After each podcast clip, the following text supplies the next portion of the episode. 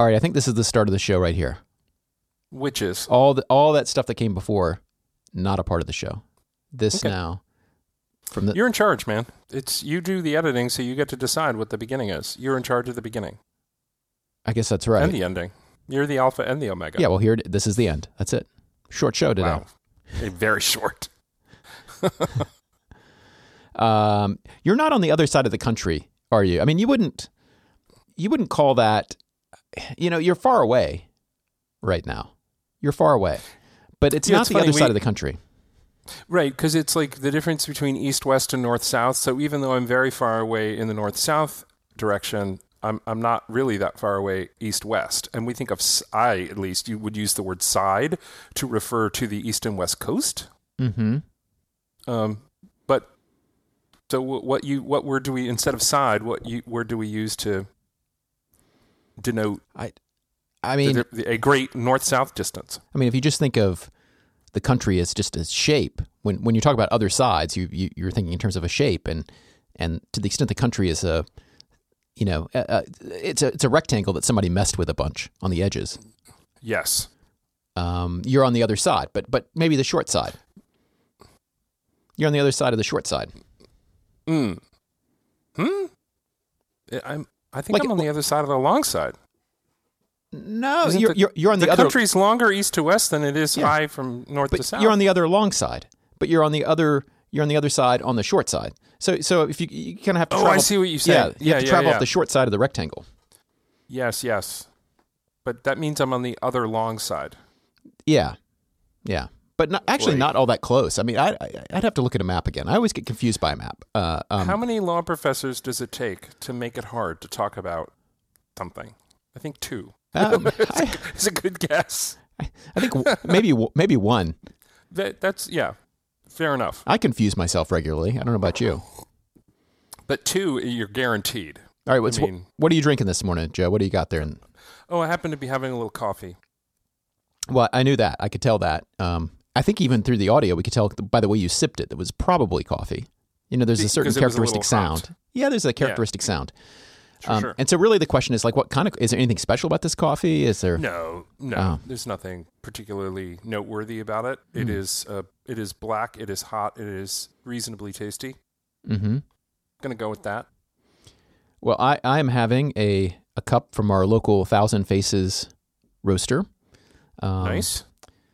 Who managed by one of the many people, including you, Joe, who have had occasion to live in our house over the years. Wow, okay. Yours was a short stay. Yes, and I don't think that while I was there, I do not think there was anyone from Thousand Faces Coffee staying there also. No. Most of our guests have stayed seriatim. Yeah, this was not concurrent. No. This was serial. I feel like there has been some concurrent staying, though. You know, we're selling our house. I had heard that. So that's going to put a crimp in kind of the carousel of long-term house guests that we tend to have. Yeah, well, I hope that in your next dwelling, however large or small it may be, that you will at least have, the ability to put some sort of wood planking on the roof so that people can sleep on the roof if need be. Yeah. Like if you could get, a sleeping bag or if it's cooler, just throw down a tarp of some kind and go to sleep under the stars. Oh, I have several. Fun. I have several tents that would work. Yeah, but I think you need roof space, is what I'm saying. Yeah, you need a roof deck of some kind. I would love to have a roof deck just to put my telescope up there. See, the uses multiply. I've always wanted that. In fact, I've wanted to go on the roof. Now, I've been told not to do that though. People have told me don't go on a roof.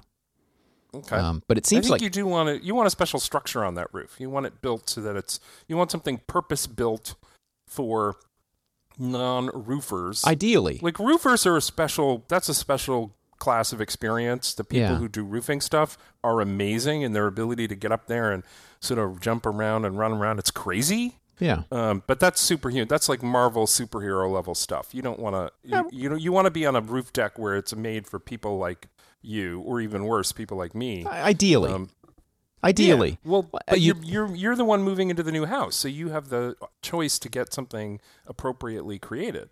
I think either you wear special shoes, or you have a low-pitched roof so that the pitch isn't that great, or you have soft landings around the sides of the house. Those are all three of those are good ideas. In fact, you could do them all at once, but why not even to add further to the awesomeness of the experience, have a roof deck? Yeah, I think you need that because I need a flat spot to put the telescope. Yes. The stars you'll see. The planets you'll see. Well, it's unfortunate. You know, we live in Athens, Georgia. True. You don't right now. I still do. That's not unfortunate. Well, it's unfortunate if you are interested in stargazing because the stars here are terrible. The quantity of light pollution? Yeah. Is that what you're referring to? Yeah. Yeah, for a town our size, it's terrible. But you don't have to go too far out of town for them to be actually quite good. I'm sure that's right. Not world class or anything. I mean, not like in the West, but there are a few spots around. In fact, there is, you know, to the east of us is a deed restricted community called Deerlick Astronomy Village. Really? Which I have not been to, which I've actually used as an example in an exam problem for my property students one year. But, you know, because it's an HOA and homeowners associations are, and private governments are interesting topics. Indeed. So you know, it's a community of people who go there because it is a dark sky. I guess it was founded by some people from Atlanta who were looking for a place within like an hour or so of Atlanta that had very dark skies and would be unlikely to be developed and get brighter. So this is not a residential. Are there residences there? Or? So there's both a field where people can camp, and there are individual parcels which are deed restricted. And what do the restrictions? Well, there are things about lights, mainly. Mainly the restrictions refer to lights. There are other restrictions, too, about fires and things. It's been a while since I looked at it, but, you know, you got to maintain dark skies. A lot of people there have, you know, retractable roof kind of garages where they do serious, like, astrophotography and stuff like that. So, anyway. I want to go soon. I apparently you can buy an annual membership, which allows you then to camp. When you want to. Oh, in the campground. Yeah, yeah. It's not really a campground; it's more of a field. But yeah. The camping field. Yeah, the camping field. So. And that's neat because that I'm sure that helps defray some of the expenses of the HOA. The fact that they have, is there a fee related to staying at the field? I think, now, I'm not going to get sued if I get this wrong, am I? Not by me. Okay, good. I just want to make sure that you wouldn't sue, Joe. That was really my question. The worst I would do is be indignant, but I would absolutely not sue. I think it's like $60 a year for a membership, and then it's like $10 or so, or something around that per night if you camp. Neat. After you pay the membership. So it's not like super cheap. You'd want to go several times throughout the year to make it worth it. Right. But apparently there's also, is it Stephen F. Austin? I'm not sure. There's also a state park in South Georgia, which has world-class dark skies. One of the only places, I think, unless you go offshore, to find such dark skies without going west. Yeah. Okay, I'll take your word for it. More coffee there, Joe. I heard more coffee. Yeah, well, you also probably saw it. I did, but I heard it was great. Great Foley work, though. I love the Foley work on this episode. Oh, thank you. I've got a crinkly piece of paper here, and I'm just making some sounds of various kinds. Do the listeners don't know that we're on Zoom, so that we're actually seeing each other as well as hearing each other. Boy, we got a lot of response, good response last week. I think we did mention last week that we were on Zoom, and we decided, hey, let's just record. You know, we want to talk to each other anyway. Let's just record. Sure. And a lot of people are happy to see us back. Or hear us back. Yeah, or see that we were back, and then listen to us having known that we were back, yeah.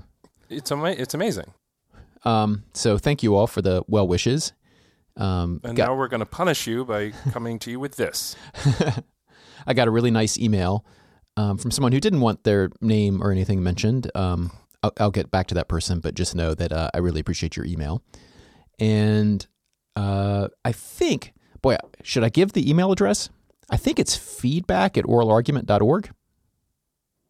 I'm pretty sure. Did you change it? What did you think it was before? Oh, no, not the Gmail one. oralargumentpodcast@gmail.com. There's that one, but then I registered the oralargument.org one. So I think feedback@oralargument.org goes now. Feedback@oralargument.org. org. I think so. You should have tested that before we went on today. Joe, there's a lot of stuff I should have done before we went on today. This is a fair point. And the same would be true for me. Like make an outline of what we're going to talk about. Yeah, well, gosh. I don't have one of those. Did you have an agenda? I mean, I think we have, this so far, this has been the dedication portion. I think we've done the introductory portion of today's meeting. I don't have Robert's rules in front of me. So, oh my! Do you? I don't either. Yeah, I'm glad to say. But I am sending an email. Oh, to me? To feedback@oralargument.org. Oh boy. Okay. Subject line: This show sucks. No, we don't know that yet, though. The future is unwritten. Yeah, sometimes you can make a projection. You can predict the weather, Joe. Look, if I learned nothing from the early Terminator movies, I learned that the future is unwritten. So I'm not going to say the show sucks. The show's not over yet. That's just. Do you remember that? That's just being negative. You remember that Predestination movie?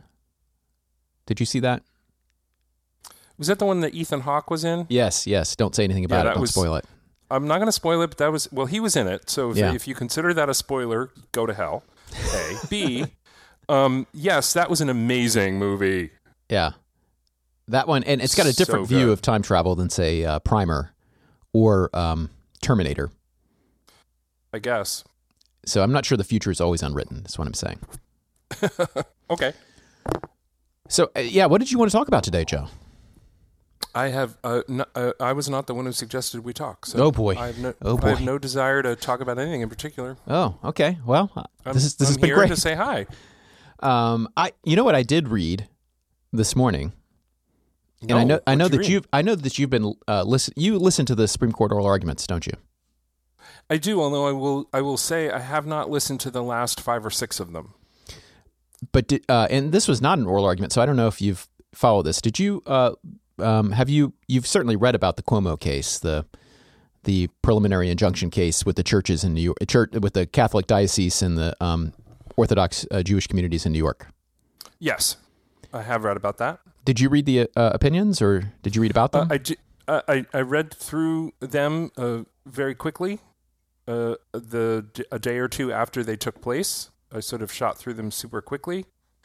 I think my tweet was something like, "Oh, it turns out the Constitution is a suicide pact." Yeah, that was. I think that was that's the tweet that I would have sent had I tweeted about it. Yeah.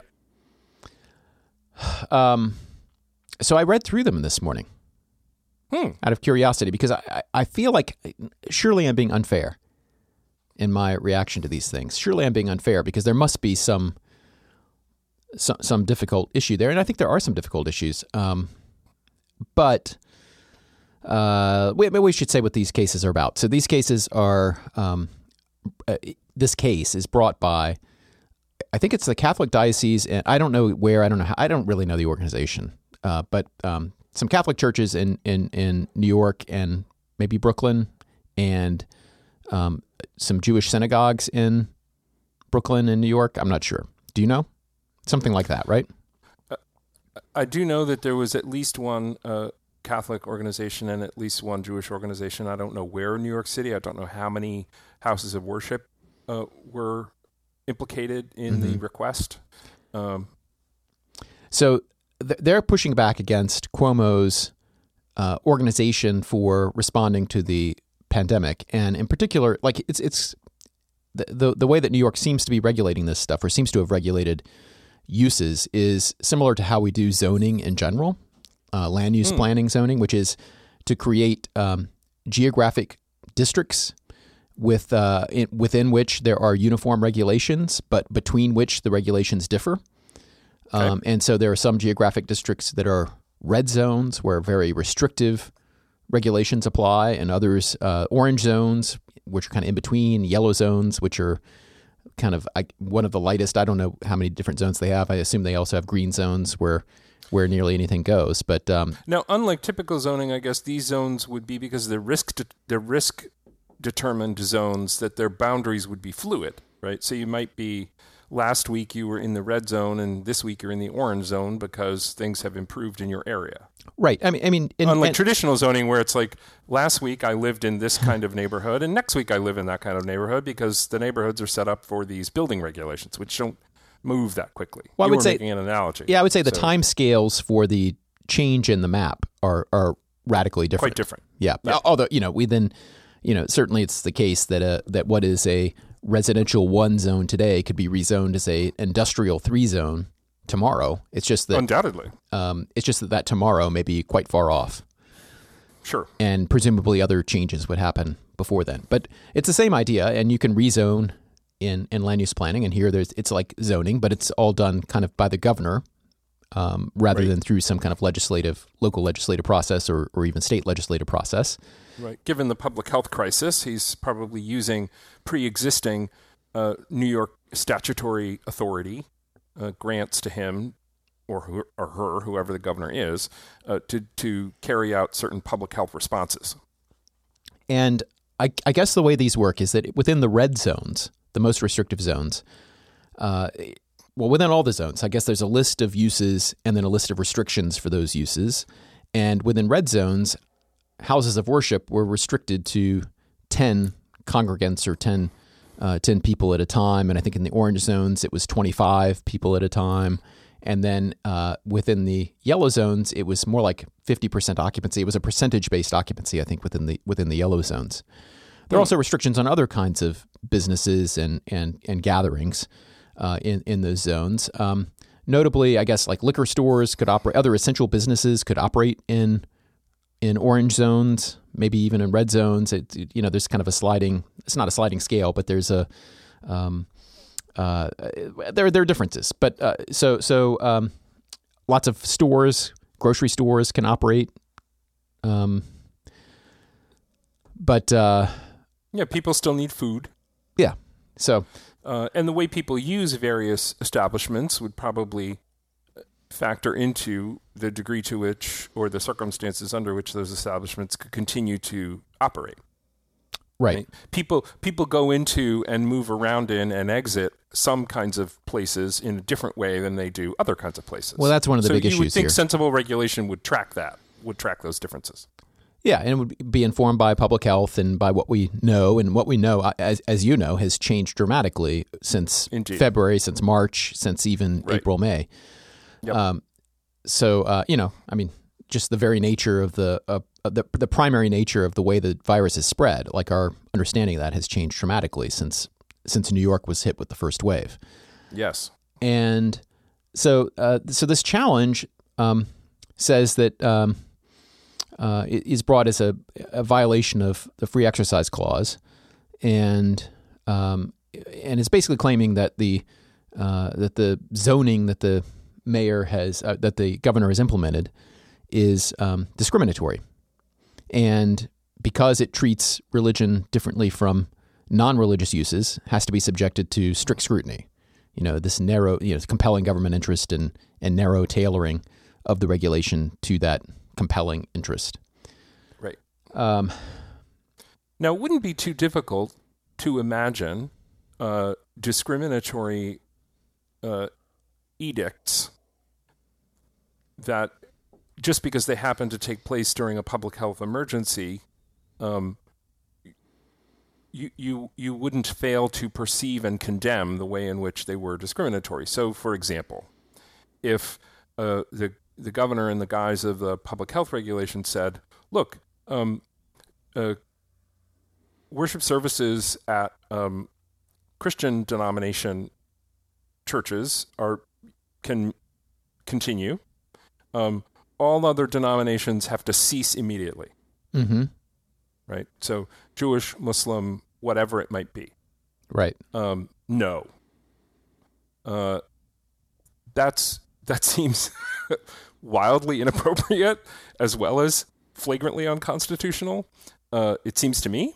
Well, that would be a... and indeed, it might even be it might not even be a free exercise problem. It might be an establishment clause problem. It could be. Yeah, I mean, all these things... it could be both. The Constitution on these points is overlapping and over-determinate in a way, right? I mean, we have the Equal Protection Clause. But the quickest way to this kind of strict scrutiny is that. But what you just mentioned is a case where, okay, you've made this distinction among different religious groups, and boy, I'm skeptical.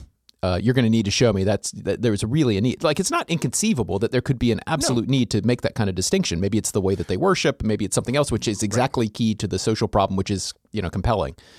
But boy, would you need to hear a lot of detail to reassure yourself that you were looking at a distinction grounded in actual fact and not in some sort of bizarre hostility, right, or something of that nature. Right. So what I was trying to do was simply give an illustration as a sort of baseline for thinking about, okay, so what if it weren't that, which I think everyone would agree, oh my God, you got to look super carefully. You're going to be listening with a lot of skepticism to what the answer is, and you want to hear a lot of detail that would justify that kind of disparate approach. Right. Right? Because just on its face, you're suspicious, right? You're skeptical. And justifiably so. Yeah. Right. And so you would want to look more closely, and you'd want, okay, tell me, what is so important that you need to make this distinction? And then is there no other way that you could have gotten to that important thing? Like, that's the essence of this kind of what we call equal protection. Strict scrutiny. And you see the same mechanic. The same basic judicial mechanic is used for analysis of burdening of fundamental rights, equal protection, free exercise, lots of First Amendment contexts. It's very common that government does something and say, hey, we really need to do this. You say, did you really need to do this? Like, how badly did you need to do this? And then how are there other ways that you could have done this that wouldn't have burdened this right or made this distinction, et cetera, et cetera? Now, let's just before we get to the Cuomo thing, let's do another one. So what if the governor's restriction were all inside dining businesses, right? The selling of food for eating on the premises, seated at tables inside, right? Right. That's all prohibited until this emergency order is lifted, right? So that we're clearly making a distinction among kinds of businesses. It falls very heavily on that kind of business and not on other kinds of businesses. So go through your analysis that you were just doing. How does that one strike you? So, this obviously brings up the old Lochner problem in constitutional law, which is that, when I see a regulation which hits indoor dining very hard and other things not as hard, I'm not immediately skeptical. Like, I want to know that there's a reason why you singled out one kind of thing, or that, I could conceive of a reason why you would hit that one kind of thing. But like, I'm not immediately skeptical that maybe government is doing something invidious, that majoritarianism has broken down in a serious way, or that. And I suppose the reason for that is because, people who own indoor dining establishments as a mental category isn't a category that lines up with some other thing that tells us from our history and our tradition our reasons to be worried about the thing you just mentioned, which is majority give and take, win today, lose tomorrow, ordinary politics processes, right? Those aren't breaking down in some way or getting twisted out of form in some way. And that's just about history and experience and mental categories. And people who own sit-down dining restaurants is just not a thing that triggers, unlike, all the Christians or all the this or all the that, where you might think, oh my gosh, that's, I know from history and experience that sounds bad. Right. Right. So there's that kind of caste understanding, right? That this is not, historically, this is not a group which has been disadvantaged in numerous ways by majorities for complicated social reasons and for reasons of just like rank expropriation, or, there's not an historical burden which is being furthered or deepened by this kind of, by this regulation. But nor is there reason to think that there's kind of sectoral competition. So there are, maybe I've got a regulation on indoor dining, and then nearby there are like maybe takeout only restaurants. And one thing I'm worried about is that like takeout only restaurants have kind of captured the legislature or the executive in such a way that we've that they've done through government what they couldn't do through the market, which is to defeat their market enemies, right? And now If they had, of course, that would be a kind of governmental failure. It would be a kind of majoritarian failure. And so maybe you would look to the courts to kind of reinforce the representation of these of the market losers, the ones who have been kind of unfairly decimated by decimated. This, I mean, not just reduced by 10th, but you know what I mean, Joe. Got it. Yeah. But like, there's not really I'm not super suspicious that's happening in most cases, because you would think that one kind of market sector could protect itself from other market sectors in democracy, or at least, you know, there's not a reason to think that those people would be repeat losers in the economy. Yeah.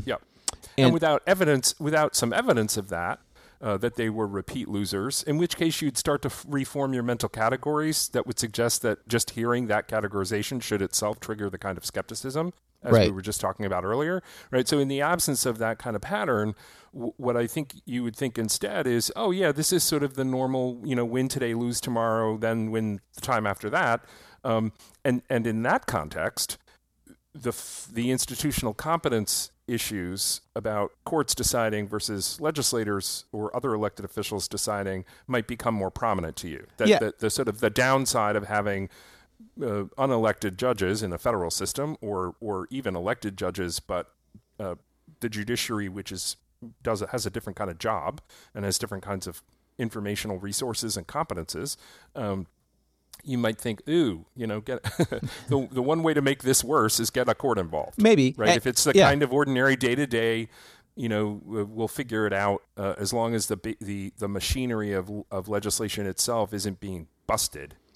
Well, that's the thing. So if you think bad governance is going on, well, first of all, if you think criminally bad, if it's a matter of bribes or capture that violates some kind of standards of state legislation, then you would think then you could get the executive involved in or civil suits, depending on how that's written. But also like that are tailor made to deal with those kinds of problems. Tailor made to deal with like corrupt governance to the extent it's like bad governance, just kind of garden variety bad governance, like, you know, the majority of the legislature is responsive to one kind of business interest at the expense of another. It's not the kind of governance that might appeal to the electorate and be reinforced by an electorate who is kind of pulled along through kind of like bad majoritarianism, in the same way that like beating up against a disfavored social group might be, right? Sure. So that's a way that majoritarianism really can fail, right? So you have both. Yes. Bad governance and the extent you're using the tools of democracy to get what you couldn't get in ordinary social intercourse, right? But further, like you're appealing to the electorate with that, and this is, you know, the standard kind of like beating up on racial groups through democracy, yes. right? So, so to the extent that we're beating up on indoor dining, it's hard to imagine that I could like because we favor like the takeout restaurants. If there, imagine there were such things, then it's not as though we would expect to go into the next elections with people like saying, yeah, let's stick it to the indoor dining people, right? It's like, yeah, you would expect that maybe elections could help deal with that. And at least there's a chance at dealing with that through elections. And that chance may be enough to say, you know, courts, this is not for you to like overcome majoritarianism in order to fix this, right? Maybe it can help itself. Yes. Yeah. So what I was, again, I'm trying to give us a sort of a shape of the terrain, because I think when you and I read the Cuomo stuff, I think we bring to that reading of it these sorts of some of the furniture of standard. Yeah, we're talking about like you and I are just talking about like basic Caroline Products, democracy and distrust, you know, general ideas about what courts are for, right? That I think you and I both generally agree on in broad contours. Indeed. And all right, so how do you want to proceed here? So what do you think about these distinctions that have been made? Well, I think there's a lot of interesting stuff going on, because we have earlier in the summer, so one event that this represents is a change in the personnel of the court, because earlier in the summer, when the court was composed of different people. One different person in particular, the court was unwilling to displace and I think it was an executive order in that case as well. But this is in California, I think. Yes, unwilling to displace a gubernatorial order based on different businesses, including houses of worship, et cetera, and now a majority of the court is willing to displace it. And there is a formal difference here in that these regulations, I think, specifically mention houses of worship and single them out for, I think, more extreme treatment than did the regulations there. This is not to prejudge it because I think the court totally got it wrong here. Yes, but what you say in terms of personnel is also true in that those cases were 5-4, I think, or we don't. Do we even know? I didn't go back and look to see what the. Yeah, my recollection is it's 5-4, and the chief wrote a sort of a concurring something, right? There's like an order, and then he concurs in the order. There were many fewer opinions in that matter. I just don't remember if there was I don't remember if there was a dissent from the order and how many people signed on to it. I don't recall. I think there was a dissent in that one too, but from like Alito, again, there were few Kavanaugh, if recollection serves. Okay, so the court's sort of done an about face on the basic question: is this an instance of deference or not? So I'm just saying, as a formal matter, you can say these are more severe restrictions. You can imagine that maybe the court would have approved of those, but not of these restrictions. However, I think it's also like perfectly obvious that this would have been 5-4 in favor of not issuing the injunction. I'm sorry, 5-4 in terms of not enjoining New York from enforcing these things. Had Ginsburg had still been alive, correct? I think there's. I have very little doubt that that's so myself. For what it's worth, and that includes Chief Justice Roberts here, who wrote a concurrence saying that he somewhat doubted that these would be that these restrictions would withstand constitutional scrutiny, at least at this vantage point. But he would not issue the injunction at this stage because the injunction he was actually dissenting, not concurring, right? But yes, did I say concurring? You did. Oh, I meant concurring with the dissent. You know what I mean, Joe? I do now. Okay. But the procedural posture here is also odd because I think there was a district court decision on the and it's now before the Second Circuit, but the Supreme Court basically said, let's enjoin this, send it to the Second Circuit, and the injunction will be dissolved either when we deny cert from the Second Circuit or when we issue an opinion on the merits if we accept cert, right? So it's kind of a, taking away from the Second Circuit the power to decide whether there should be an injunction here. Right. All right. You can imagine being a Second Circuit judge and thinking, boy, I'm going to spend as little time on this as possible. Oh, why do you say that? Because for the reason you just said, which is this thing has been given this, it's got a mark on it now, and it's going to, we're at best a sort of lame-o dress rehearsal. This is not the final act. So the less time... make sure the record is clear, make sure the arguments are clear, people have taken the positions they're going to take, but I wouldn't labor over, again, I'm not a judge, and maybe this is a good reason why I'm not, but I wouldn't labor over it because you just know it's going upward. Now we're getting into this conversation, even as you know, like my interest in the Supreme Court could hardly be lower at this point in time. But this case kind of jumped out to me as... because I am interested in governmental responses to the coronavirus epidemic. Yes. As I think everybody is, but I'm particularly interested in the way that kind of evolving and uncertain science interacts with policy and with the particularly ridiculous political moment in which we find ourselves right now. Like, indeed, there's this whole theater of the absurd interacting with ordinary policymaking, interacting with science, which is proceeding in its normal, I think at a breakneck pace, but in its normal way, which is a constant revision of our state of knowledge as more evidence comes to light. So the reason I want to talk about this is I found this very disturbing. This whole this opinion, the per curiam, particularly the Gorsuch concurrence. Yeah, that was the ferocity of the smarm. And the sort of moronic posturing is really weird. The Kavanaugh concurrence seemed to me more kind of like Supreme Court normal science, in that, you know, you could take the view that it's that this would likely fail constitutional scrutiny because it makes a distinction on its face between religious uses and other uses. You could decide that that distinction doesn't survive strict scrutiny. You have to get to strict scrutiny first, and I think the arguments for getting there are difficult. So anyway, I disagree with it, but it's like a more normal science kind of disagreement, and I think it's a problematic. I mean, I think it's a serious disagreement.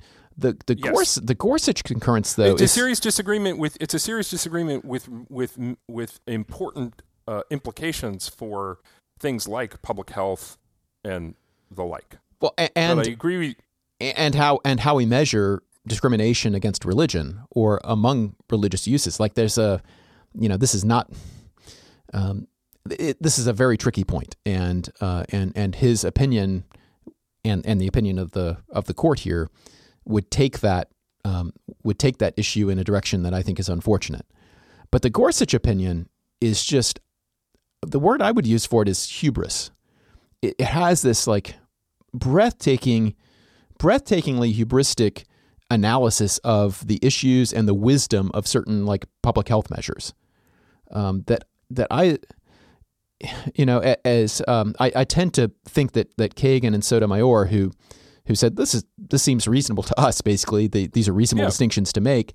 I tend to lean in that direction, but I at least would agree with Breyer that like we really need to hear from experts on this and let this kind of proceed in due course below.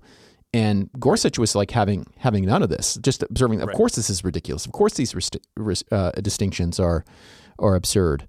And the notion that, given that this had been at the district court and that it was sort of ready to go in the Second Circuit, you know, in terms of process, right? The orderly processing of this case from the trial level to the appellate level, developing the facts, understanding what's happening, including the notion that given the changing public health circumstances on the ground and the precise contours of the governor's order, one has to be open to the idea that this dispute in particular is no longer a live, viable dispute. I mean, mootness is a real thing. That boy, was there less than no reason for the court to reach out and take this matter. Leave it to the lower courts to handle it in the conventional way, so that we could make sure we had the full factual basis that we needed, etc. Because those factual distinctions would be important, I would think. Yeah. But instead, we get this, you know, Gorsuch-style smarmfest, which is just gross. I mean, it's interesting you say that, because maybe smart. I don't know. I found a lot of hubris, and I also found it to be, I don't want to be overly, I don't know. I did find it grotesque in the way that it attributed, like in the way that it celebrated the Constitution as if this was obviously an attack on the Constitution, right? Obviously, people were just willing to jettison the Constitution in the face of an emergency, but that he was a hero and the court would be heroes and kind of adhering to the Constitution even in the face of emergency. And it evinces this kind of faith that, of course, the Constitution isn't a suicide pact. It charts a reasonable course because all of these public health measures here, these distinctions that they want to make, are totally unreasonable. And we can get into like the secular versus religious aspect of this. I think it's in a second maybe. But, you know, it especially laid out against the decision in Trump Against Hawaii, the Muslim ban case. This is, it's just, to me, it kind of, it's gross, as you said. I don't know. I'm struggling to find the words here, but I think maybe we should just get into the merits a little bit, because the essential problem here in deciding whether this is some kind of invidious discrimination against religion or not is what are the right comparisons? What are the right comparators? What's being compared to what, right? Yes. And Which was also the debate in the opinion over the summer, like in June or whenever that was, with the California case. Right. It was a conversation about the right comparator. Right. And everything turns on that, right? And there are two main lines of attack that I recall from looking at this morning. Like, one of them is the choice by New York to use absolute person numbers of people restrictions rather than percentage of capacity. So right. Restricting meetings to 10 people or 25 in the case of orange zones, regardless of the capacity of the church or the synagogue. So it would apply whether the church could hold, I think it was, the lesser of 10 or a certain percentage, to be fair. But that the lesser of would be 10 or 25, even in a 1,000 person capacity church or synagogue. And there was just this kind of casual observation that, of course, this is ridiculous, right? Of course, that's absurd. This can hold 1,000 people, right? So why should we restricted 25? This is obviously irrational. So that was one thing, and I have real problems with that because I think they're just factually wrong. And I would want to hear more from experts about that, although what I've heard from experts makes me think that, it doesn't matter whether it can hold 1,000 people or not. 25 people together in the same space breathing air, unless it's, really, really big. And it depends on ventilation, depends on all kinds of other things. The problem is you've got 20... especially if, given the whatever the prevalence rate is in the community, the likelihood that someone has the disease... based on, there being X people in the room. It's not about the size of the room. It's about the prevalence in the community. Well, I've done some of these, these models, which purport to model, what the likelihood of what the expected number of infected people over a certain amount of time is in rooms of various sizes with various ventilation rates. And it is true, the bigger the room, the less likely that somebody is going to be infected. The more distance between people, the less likely they'll be infected, even indoors. But it's not like outdoors, right? There's not a 0% chance. A lot depends on ventilation and on what they're doing and on how good the mask compliance is and on how well-fitting the masks are. Indoors is dangerous. And, so if they're there for a long time and, coming in and out of the same doors. I was addressing the absolute number point. Yeah. The notion that it would be absurd to... calibrate your prohibition based on an absolute number rather than a percentage. Right. And it seems to me it's far from absurd, given that if you know that the disease is at a certain prevalence in a community, you know that if there are that many people in the room, the likelihood of one of them having the disease is very high. Yeah. And that wouldn't be about the capacity of the room in which they're located. Right. And my only point is, it is true that the larger the building and the better the ventilation, the lower the probability that any number of people who already have the virus will transmit it to other people. Which is a separate issue the number of people in the room and whether or not any one of them might have the disease. Right. Well, with the percentage scaling idea, imagines that indoor spaces can be like outdoor spaces, right? And so If you're down to 10% or 25% or 50% of capacity, it's kind of a proxy for the distance between the people, right? And that a certain distance can be safe. But that's just not the way that indoors work with this virus. There was just this study out of South Korea that that you and I texted about. Yes. That showed that given air flows in this restaurant, it was transmitted from somebody from 25 feet away. I don't know exactly. I think it was about 25 to 30 feet away. And it just had to do with the way that the ventilation was channeling the air. And that was with 5 minutes of contact. Now, I think it was unmasked, but it was 5 minutes of contact from 25 feet away, and it resulted in a transmission. And do you hear Darcy there? I do. Yeah, okay. Hi, Darcy. I don't hear as well because I got these headphones in, and so I'm not sure how much of her whining is making it into the I just heard it that into one the time. Podcast today. So the point is that I think you would want to hear from experts on how many people in a space, however large, at various I don't know.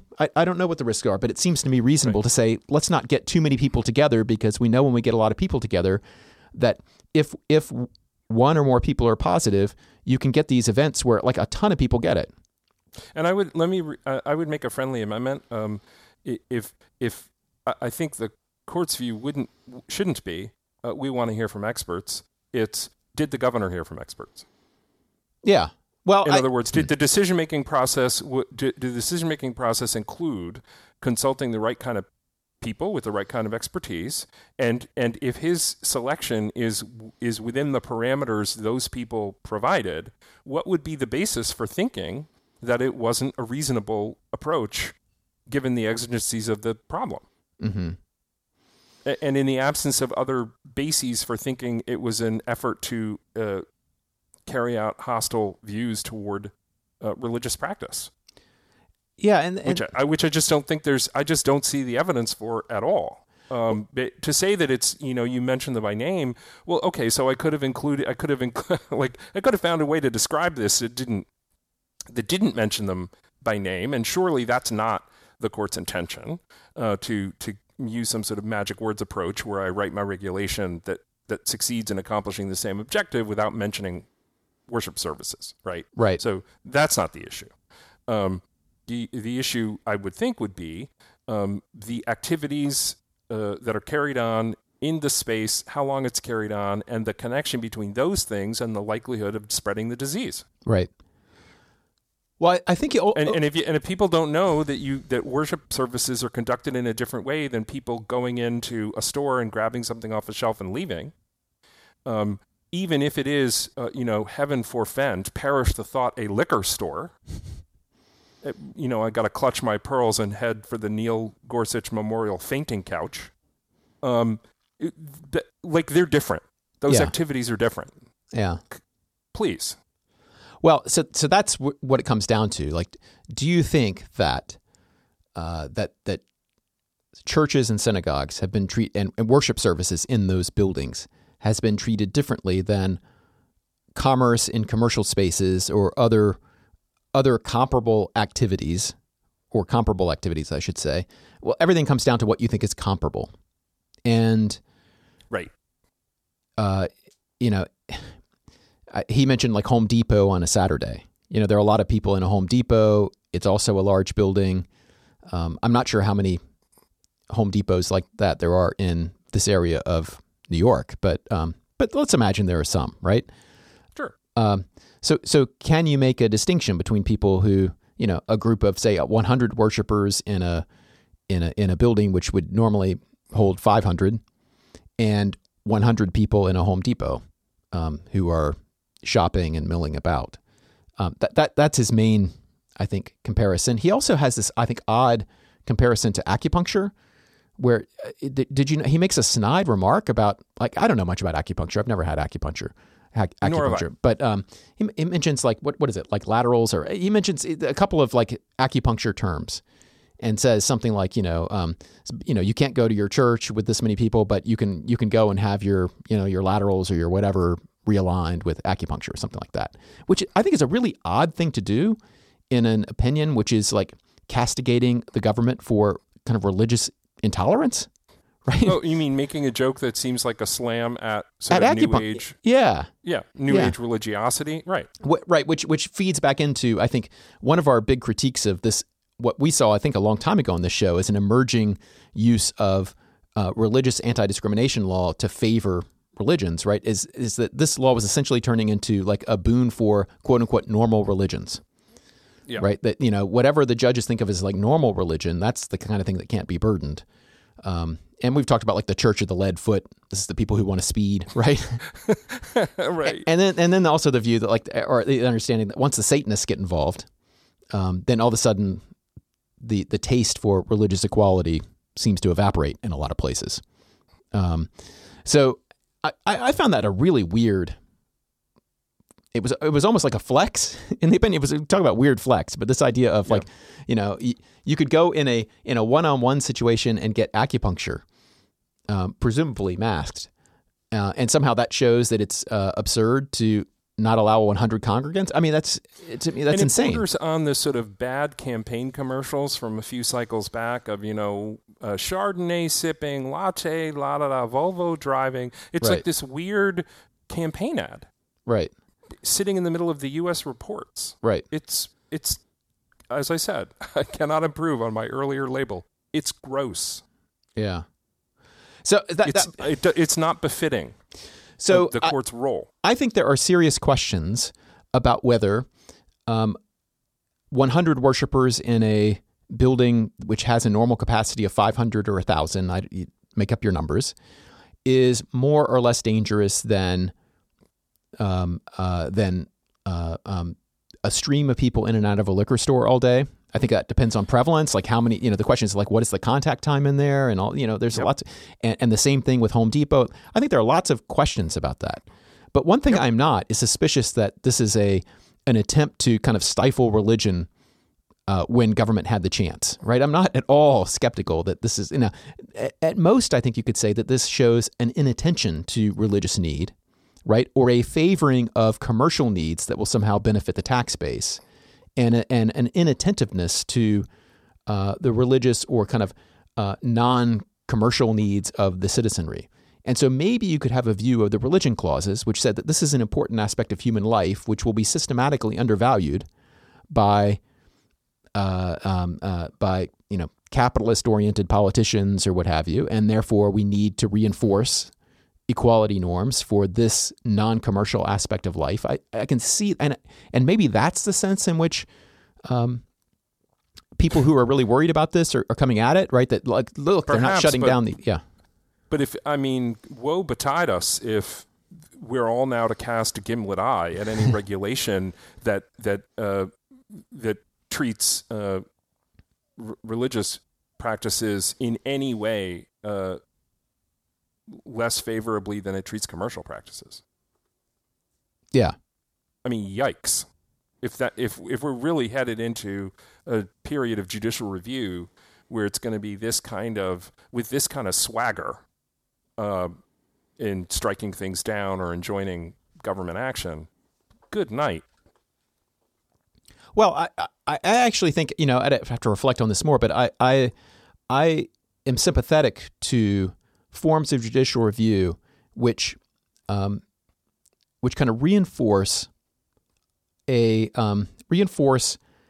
attention to people whose religious views and religious practices would be systematically undervalued. And in this way, I think this reflects this kind of culture, this cultural perspective that some religious adherents in our society today have of being under attack. Right, they're under attack from secularism. So I think there's just a feeling, an emotion that people are just waiting for the chance to make their religion illegal in this way or that way, right?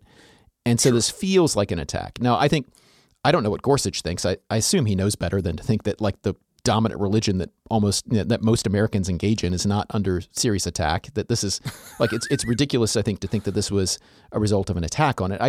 I can see the view though that maybe this that this reflected an inattention to the needs of certain religious groups, and that inattention was reflected in the attention given to the needs of certain commercial users, right? Then those two things aren't being treated the same.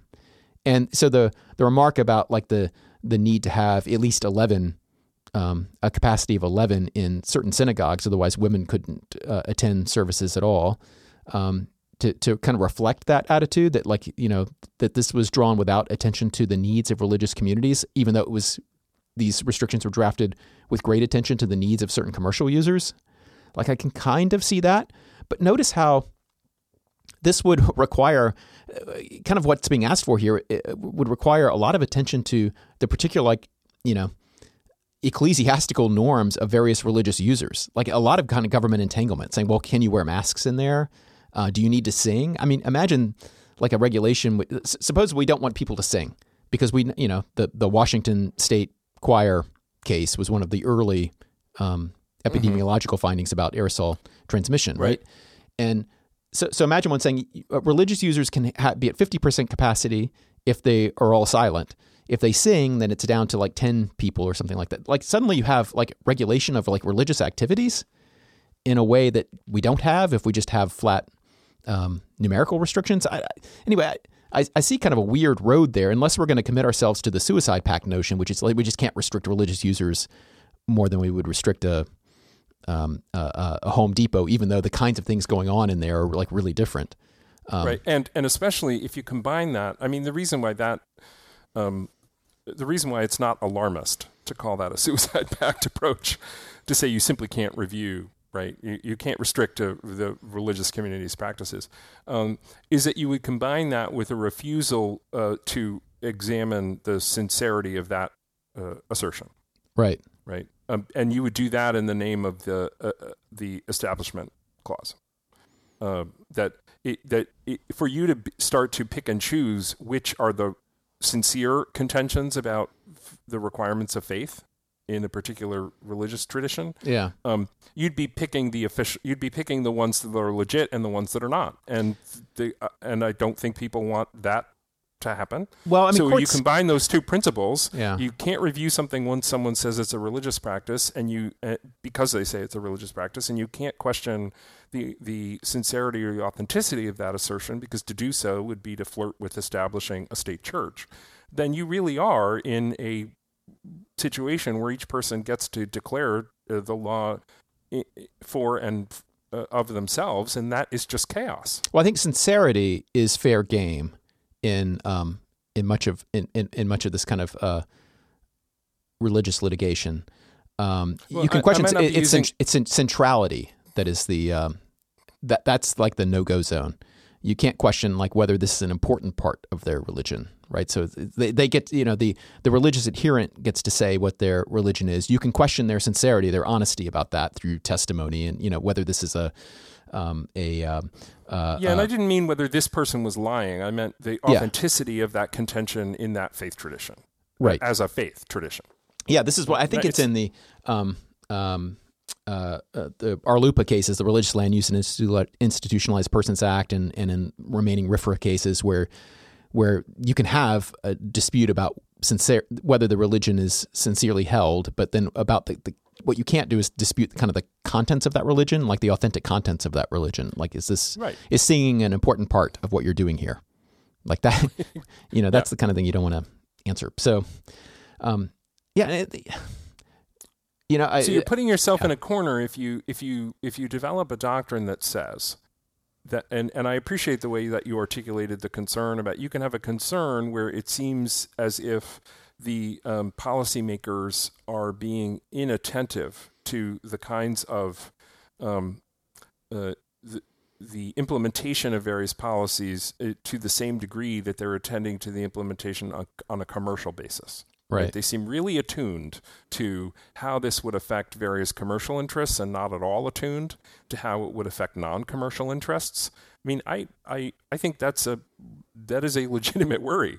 But I don't know how you constitutionalize that. Well, I think it's an extrapolation of, I think, what is in the heartland of what I would think is a legitimate, like, religious discrimination role for the court, right? Which is to say, what I'm going to be attuned to here are rules and regulations which don't affect the dominant religion or dominant religious beliefs, but which are insufficiently attentive to the needs of minoritarian religions, right? So in other words, the democracy in the society is kind of reflecting the dominant religion in ways that are invisible to it because everybody just has it, right? But are seriously interfering with, and these are things like, you know, maybe Sunday closure laws and right. So that's a quite different thing. So you, the first time you made the distinction, you said between commercial and not commercial. Yeah, that's right. Now you just redid it, but you moved it to dominant religion versus not dominant religion. And so I think this seems to me much more workable. This is an extrapolation of that to a world in which, I mean, certain people in our society, I think maybe Gorsuch is among them, but it's not uncommon among conservatives to find a certain belief that religion in general is under attack by secularism, right? And so you extrapolate this, I think, this heartland understanding of religious discrimination, right? It's either explicit or explicit discrimination or inattentiveness to the needs of minority religions, and now you believe that secularism is the dominant majority force, and that what you're trying to protect against is the discrimination against religion as such, religion as a whole, and so your comparators are no longer how well is the majority doing under this regulatory regime compared to the minority religion. Now it's how well is religion as a whole doing next to things which aren't religion, but which are kind of secular equivalents. And of course, how you draw the category of secular equivalence is going to dictate that whole game, because of course all industry is treated differently from every other bit of industry, right? And so, so it puts a lot of pressure on the comparators, right? Yes, and I think that the comparators don't bear up particularly well under that pressure. If once you cross from this faith tradition and that faith tradition, right, over into general commercial life, having no particular faith construct in it at all, right, and faith traditions as a whole, right, which is why because of the very different practices that are involved in those things. Yes, which is why Sotomayor said, the right comparison is to an invitation to talk in an auditorium about, say, vegetarianism, right, or some other social thing, where the equivalent is people gathering in a room to talk, right. Whether it's like movie theaters or what have you, but at least hers is like closer to that heartland, right? It says, okay, if you're going to compare it to kind of the favoritism towards secular enterprises, make it a nearby secular enterprise, right? Nearby to religious enterprises. And Home Depot is not the same. Like, people go to Home Depot for all kinds of reasons, and they do it in different ways. But the range of those ways and the overlap between that and the way people behave in the context of a worship service are predictably and understandably very far apart from each other, I would think. Yeah. Right. And so if you say that's hostility to the religious group because you've got these parameters for disease transmission that meaningfully differentiate between these two situations. Are these people sitting together talking with each other for an hour in a room? Are these people not talking at all in there for a very short period of time, and a different group of people are in there 10 minutes from now, et cetera, through the day? And that's what you would need to think about. Yeah. Yes. And I guess, there's another aspect of this too, which is that, that the, I forget if it's the per curiam or Gorsuch or Kavanaugh or all three kind of push back against. And that's that, this is no longer like an immediate emergency. We've been at this for months now. But despite the state of knowledge has been changing such that, like, I think you need to afford to government regulation here exactly what strict scrutiny does not afford. And that's some degree of slop. Like, we have to some recognition that in the face of a lot of kind of scientific uncertainty, there needs to be a little room for people to try to address what they consider to be, based on our state of the knowledge, the most dangerous things, and to be able to respond flexibly to changes in our state of knowledge about those things. And the one thing that we know is when people gather in large groups like this, occasionally, like, almost everybody gets it in these groups, right? And like, one example of that is the Amy Coney Barrett celebration held at the White House. Right. Yeah. Talk about irony of ironies, right? Yes. And so I would give a lot of latitude here to governments who are trying to make it through the situation without. I mean, New York is a site where there were, refrigerated trucks with dead bodies and field tent hospitals, and sirens going off repeatedly. The idea that they would be lectured to as, like, throwing away the Constitution in a bit of, like, in order to kind of stick it to religious groups, and that's what's motivating this. That's, to me, what is, like, offensive and barbaric about what's happened here. And it's I think those are fair terms. I think the snark and the smarm about the Constitution going into hiding, or they want to abandon the Constitution. Yeah, it strikes me as grotesque. Well, that's what drove Chief Justice Roberts to write. And maybe not just to write separately, but to address that particular part. Like, he really pushed back against Gorsuch for saying, like, it reminds me of that chapter in Law's Empire that Dworkin wrote, where he's pushing back against the critique. Someone saying, well, you're not interpreting law at all. Like, you're not interpreting the statute at all. You're just substituting your own judgment for what the legislature wrote, or what, or what the common law really is. He says, no, the disagreement here is more interesting than that. It's that they have different understandings of what it means to interpret the law, right? And And Chief Justice Roberts was essentially saying that, right? That no, their dissenting colleagues have a different view about what the Constitution requires in this area. And to say that it's like obvious and they're abandoning the Constitution goes beyond mere disagreement. You're basically accusing them of kind of a kind of revolution against the Constitution. It's accusing them of lawlessness. And I think that's just nuts. Of like forgetting their office and doing something fundamentally different from the activity they all agreed to do. Right. Which is, and I don't know that Gorsuch intended to accuse them of that, but he has to understand that, you know, a sharp knife has two sides of it, right? And if you cut with a knife in order to, by saying, the Constitution requires this, it can't go into hiding during times of emergency, like, you know, bad things happen when you do that, et cetera, et cetera. The more you do that, the more you're accusing the other side of doing the thing that you say that you're not doing. Right, you know, when you cut with a knife, you've got in order to have one side of the picture make it look like you were championing a constitution against complete irrelevance or abandonment. Then there's a quiet part of that argument, and that's that anybody who disagrees with me, right, is abandoning the Constitution, right? And I don't know. I think that's just crazy. It also concerns me that I think it just bodes poorly for the coming years with people arguing about the degree to which generally applicable laws require exceptions or modifications based on religious practice claims. Well, we've got a lot of listeners who are familiar with what Employment Division Against Smith did.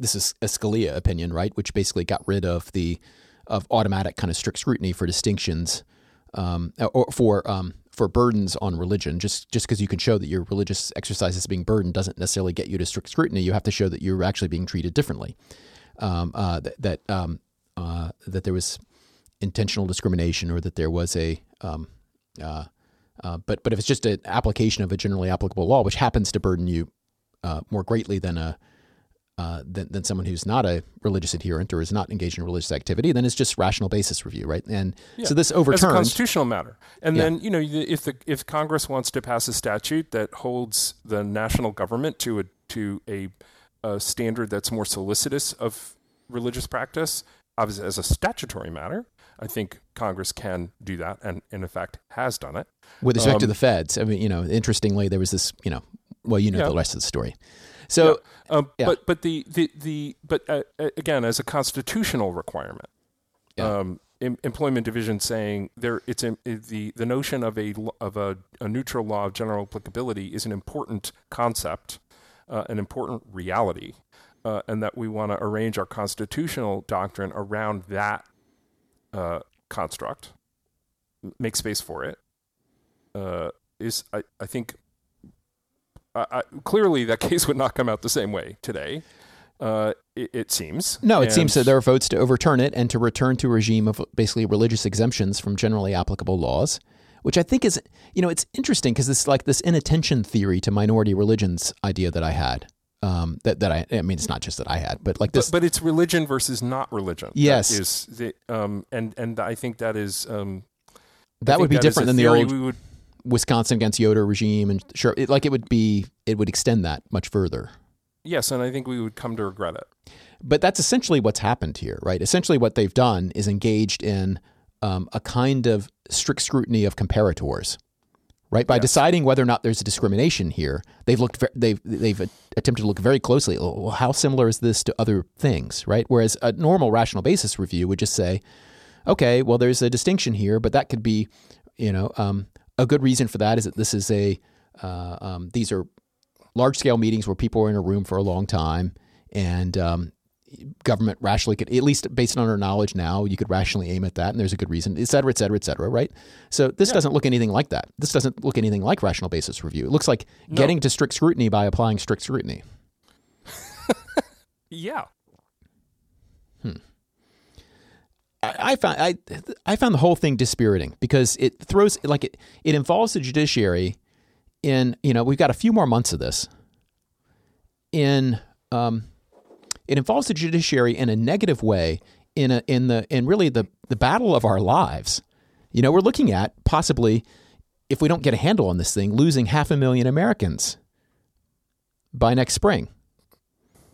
And yes, it's just it's difficult to fathom that you could write like a triumphant, snarky opinion disabling New York from stopping gatherings of like 100 people in a room after what happened in New York in March.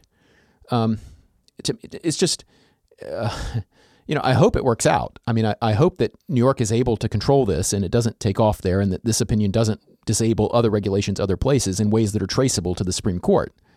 Right. I share your hope, not least because it will be little solace to the people in a hospital bed to have piped over the audio system the dulcet tones of Gorsuch smarm and Gorsuch snark, right? While they're laboring for breath. That it is just the court is playing with fire here in a quite literal sense, right? This is a public health emergency where you would expect the sort of flexibility that you would want to try to afford to legislatures and executives to be at its, if perhaps at its zenith. I don't know that he intended, like, I'm a little uncomfortable with the smarm thing because I'm not sure how he intended to come off. And I do think it's gross. But and so maybe I'm being unfair. But I think if you're going to be one of the nine most powerful people on earth, I think there's a minimum of self-awareness we ought to be entitled to expect. Not only expect but demand. And so if he's unaware of that, he needs to become aware of it. Yeah. Because of the role he plays. Time to step up and bring your A game, including your A game of self-awareness. Right. And because it is just it's just gross. And there was a lot of it that was just unconvincing. You know, a lot of the analytical moves in that opinion were just not. Well, it has that problem too. But it was mysterious. And, you know, the part about penumbras was totally unnecessary. You know, taking a shot at substantive due process is the whole opinion was unnecessary. Like, what would have changed if he'd written nothing? Good question. Mm. Well, what else you got, Joe? I feel like I don't know. I just this is one where, like, if I edited it, I might edit most of this episode out. I don't know. I feel like it because I don't want to talk about. I don't want to talk about the Supreme Court, right? But we did. Actually surprised. I was surprised you brought it up actually for that reason. Were you? Yeah, for about a half a second. Then you realize I had a bead in my bonnet. Yeah, well, this is one worth having. This is not a good set of opinions.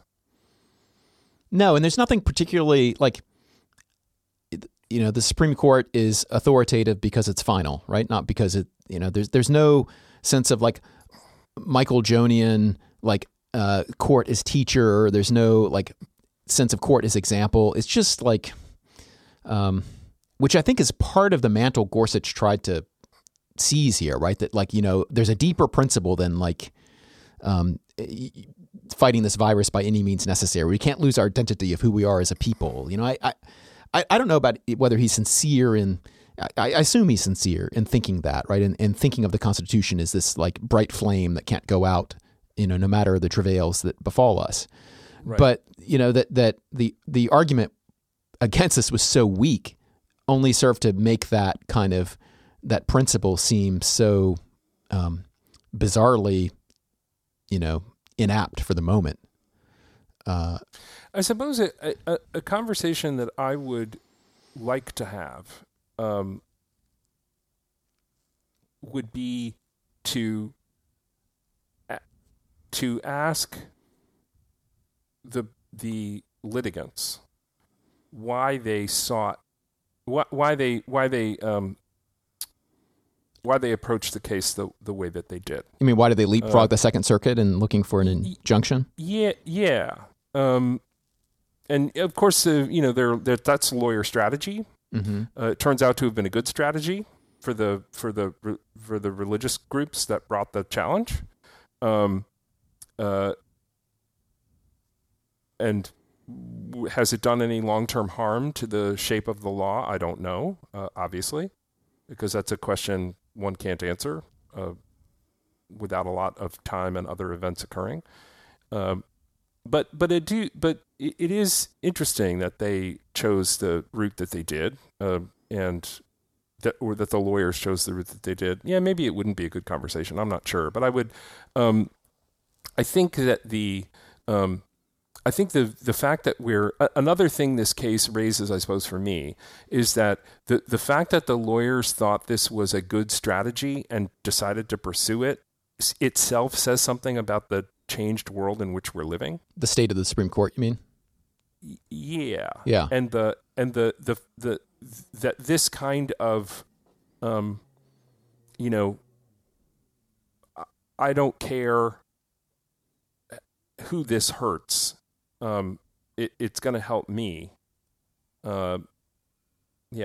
Well, it's troubling. It seems like it was an attempt to box in the Second Circuit, both like with the injunction, which I guess they thought they might not get from the Second Circuit, but also now there's all this language about the reasons why these the religious groups here should win. And I don't think the Second Circuit is obligated to treat that as holding in any way. No, no, of course not. But, it is ammunition for sure. Yeah. And of course I would say it, right? Because I'm not in one of these religious groups or faith traditions. I do not feel that they're under attack from secularism. So, and of course they would say, well, of course you would say that. You're secular. Right. But I think to put pressure on that, like, I don't want any groups to gather in groups of 100 in places with, any reasonable amount of prevalence. Yeah, well, this is precisely my point. Yeah, because I think it is the governor's order was to a first and perhaps to a fifth approximation, an effort to deal responsibly with medical facts in a medical crisis. Yeah, and you could argue about did it go far enough against the commercial interests. Should there have been, and that I don't know. So that's the kind of thing where I think, Breyer's opinion is attractive to me precisely because it allows people to litigate that fact in the Second Circuit. But I would not enjoin them now from prohibiting gatherings of 100 people in a church built for 1,000. With uncertain airflows and ventilation, and like, to me is like the height of irresponsibility. Yes. To do that, but there's still a lot I would want to know, and I think you could, in a healthy dialogue, you could hash this out, like in the Second Circuit or in the district court, or if it got remanded there, and New York might respond to some of this. If I were in New York, I would be responsive to what may come out in litigation. Of course, and if it was litigation that brought New York around to the notion that they needed to listen more carefully and do a better job, I suppose that's a good thing that it had that outcome. If it wasn't possible to get New York to pay attention in the absence of it. I hope the court continues to talk internally about these issues as they continue to hold all their meetings by telephone, because it's too dangerous for all of them to be in the building together. Yeah. I hope they do that. Well, continue to hold oral argument on phones and whatnot. I mean, as they continue to look after their own health with such punctilious care. And I'm not going to slam them for doing that. And I don't know. Nor am I. I don't even know. I'm not slamming anybody. Yeah. But we are losing like close to 3,000 people a day as we speak. It's gone up from 2,000 up to 3,000, which is like, I keep comparing this to a number of 737 airliners, and now it's up near 15 per day going down. But once you get up to 3,000, you're basically, that's a 9/11 every day. And I just have a hard time believing that the court would insert itself into regulations meant to protect against domestic terrorism or international terrorism incidents that were costing us 3,000 lives per day, just because it's been going on for months. Like, the fact that it's been going on for months is all the more reason to get even more aggressive with it, right? Yes. And to give even more latitude to and yet here we are. Yeah, and yet here we are. It's enraging, actually, isn't it? The more I think about it. Yeah, it's wanting to win too badly. A lot of that going around. Yeah, there's a whole hell of a lot of that going around, isn't there? I mean, there's a lot, you know, there's all kinds of stuff we could have talked about today, Joe. We could have talked about all these, the absurdity of the recounts, or the litigation over these things, the insanity of what certain I think professional Republicans in professional roles doing professional things, like our Secretary of State here in Georgia. And there's a guy on the Daily this morning who's has a role within that office in charge of elections. I forget his name and what the role is. Probably Mr. Sterling. He's been talking. Maybe that's who it is. Lot. Yeah. Yeah. Gabriel Sterling. And you know, a lot of these people have been the firewall between a successful and an unsuccessful coup attempt. Yes. And so maybe it's always been kind of baked in that they would never go that far.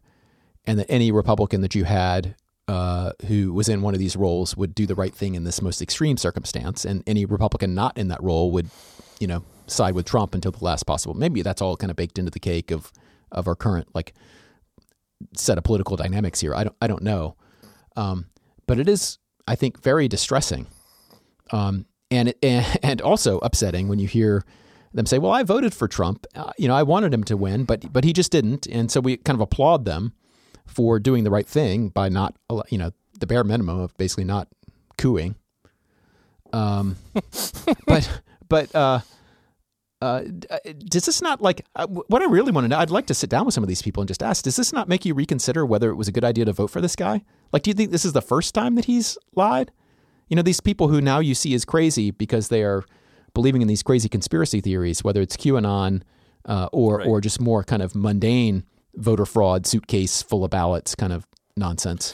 Well, one indication of how they would answer your question is, I think it was the Secretary of State who was asked in a news program the other day whether he planned to vote for Senators Loeffler and Perdue, given that they are participating in the decrying of how the Georgia election was conducted and, in fact, have called for him to resign. Mm-hmm. And he said, "Oh, absolutely. I'm going to vote for them. I vote for Republicans." I don't. So, I found that quite surprising, actually. That goes a step further. That's even I never thought the leopard would eat my face. That's like, oh, the leopard's eating my face, but I still like the leopards better than the tigers right. Up there. Yeah, he sure is a pretty cat. Yeah, right. Right, and the follow up question is why? Is it just abortion? Is that it? Is it something else? It's very strange. Yeah.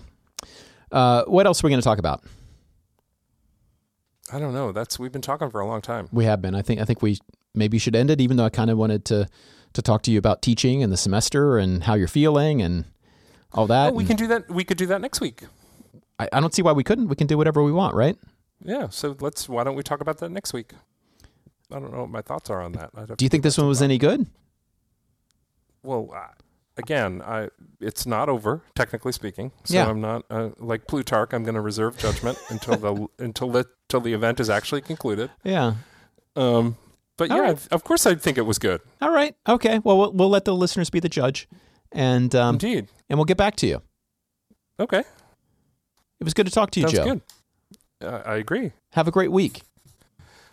Same to you. Yeah, that's true. It's Monday, so it's just the beginning of the week. Yeah. All right. Bye. Bye.